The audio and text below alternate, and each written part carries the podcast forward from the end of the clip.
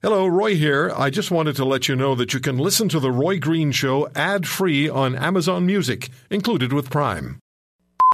Warning guests of The Roy Green Show may experience the truth, being in the hot seat, and in some cases, crying. The Roy Green Show continues on the Corus Radio Network.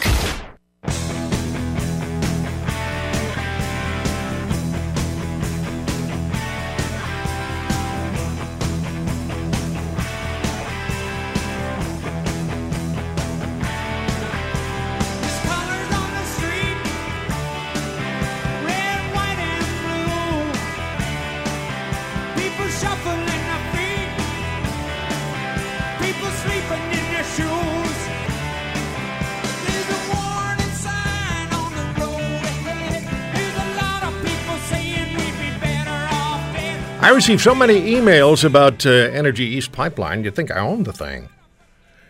Uh, email saying, you know, Green, it's, uh, it's all your fault. So when I get to that part of the email, I'm really puzzled because I don't know what's all my fault. And then I read on. It's my fault that it was ever brought up to, to begin with because I'm such an oil supporter. And then the next email will accuse me of being responsible for the uh, pipeline not being built because I'm so anti oil sands. So, for the record, for the 142nd thousandth time, I'm supportive of the oil sands being used to the betterment of Canada, Canada's economy, and the well being of Canadian people. Oil is a fact of life, internationally, globally. Even our favorite global citizen would have to agree with that.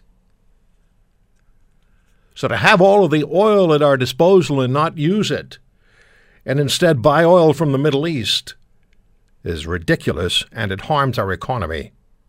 It harms the well being of Canadian people. Some folks are already banging their heads on the wall. Keep doing it, it's going to get more painful as I continue. we should be using what we have at our disposal that's ours. I wasn't going to start the hour with this. We should be, we must be using what's ours to our advantage. No other country would refuse to do the same. That just makes sense. It just makes sense. But what we're doing is we're buying oil from the Middle East. And it's going up the St. Lawrence River, which is an environmentally sensitive area, except where Denny Coderre dumped 4 billion tons of poop.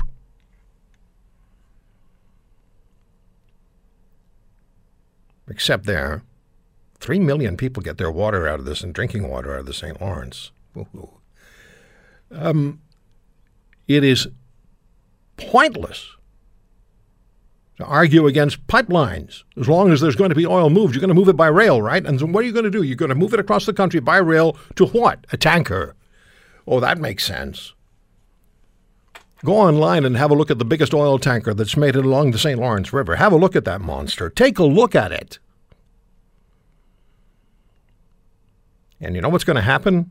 If, God forbid, one of those things springs a leak and there's a massive oil spill on the St. Lawrence River, Denny Coderre, chortling Denny,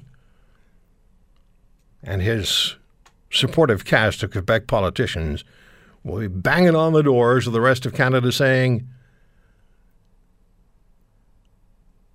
Nous avons besoin d'assistance. All right, more of that is coming up. Not right now. Here's what I want to do. The world's horrified by what happened in Las Vegas. Horrified. Horrified. And terrorism has been in the news this week, different angles. ISIS claiming that they're responsible for the um, for the attack, that gruesome, grotesque attack by Stephen Paddock on innocent people in Las Vegas. ISIS claiming responsibility. And then we have the story over the last 36 hours that in New York there was going to be this huge attack, terror attack, and three individuals are um, have been arrested. One pled guilty. That one is Canadian. So what I want to do is start with that story out of New York. Just stay with me. We'll work through this. I want to start with that story from New York, and we'll begin with Ashley Molnar from Global News breaking it down for us. Information is still coming in, but here's what we do know. According to U.S. prosecutors, a 19 year old Canadian has pleaded guilty to charges of terrorism. Abdul Rahim El Bahnasawy is from Mississauga, Ontario. RCMP have confirmed his involvement in a statement saying that the teenager was part of an international plot to commit terrorist attacks in the United States. Authorities say he, along with two others, a 19 year old U.S. citizen living in Pakistan and a 37 year old citizen of the Philippines, allegedly plotted attacks that would have targeted New York City in 2016.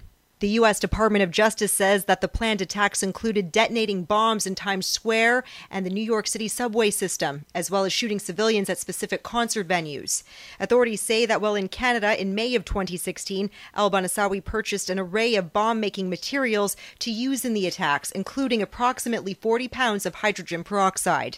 The FBI caught the trio using an undercover agent who convinced them they were talking to other ISIS supporters. During those conversations, Al Bahnasawy said that they wanted to, quote, shoot up concerts because they kill lots of people, adding that, quote, we just need guns in our hands. That's how the Paris guys did it. That reference to the 2015 Paris attacks that killed 130 people. Al Bahnasawy was arrested in May in New Jersey after traveling back to Canada in preparation for the attacks. He's been in custody ever since.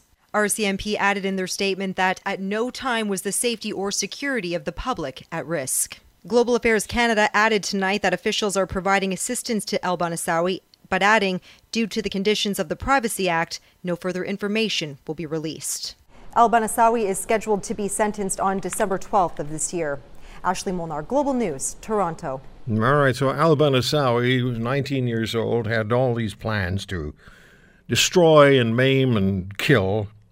So all they needed was the the guns and the uh, and the uh, explosives, and they can get it, get at the business of killing. So I had this thought. I'm going to check it out. Um, if he were a dual citizen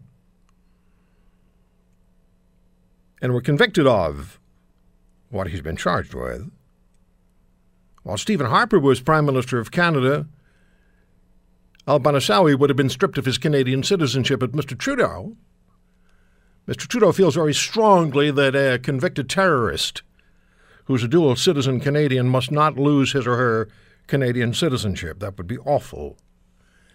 And I'll play back for you in a little bit what Mr. Trudeau said to make that point. It would be terrible if a convicted terrorist were to lose his or her Canadian citizenship. If they were dual citizens, it would be just terrible to take away their citizenship. Now, ISIS, IS, I think it was 24 hours after the uh, Las Vegas massacre, ISIS claimed responsibility, and they claimed that Stephen Paddock was one of their soldiers carrying out an ISIS inspired attack. I spoke with Graeme Wood about that. He's an Atlantic Magazine contributor. He's also the author of The Way of the Strangers Encounters with the Islamic State. The book has just been shortlisted for the Governor General's Literary Award for Nonfiction. Graeme Wood is Canadian. He knows the ISIS story about as well as anybody. And when we come back, I'll play what Mr. Wood, play back for you what Mr. Wood said to me about ISIS claiming the Las Vegas horror was of their doing. Stay with us.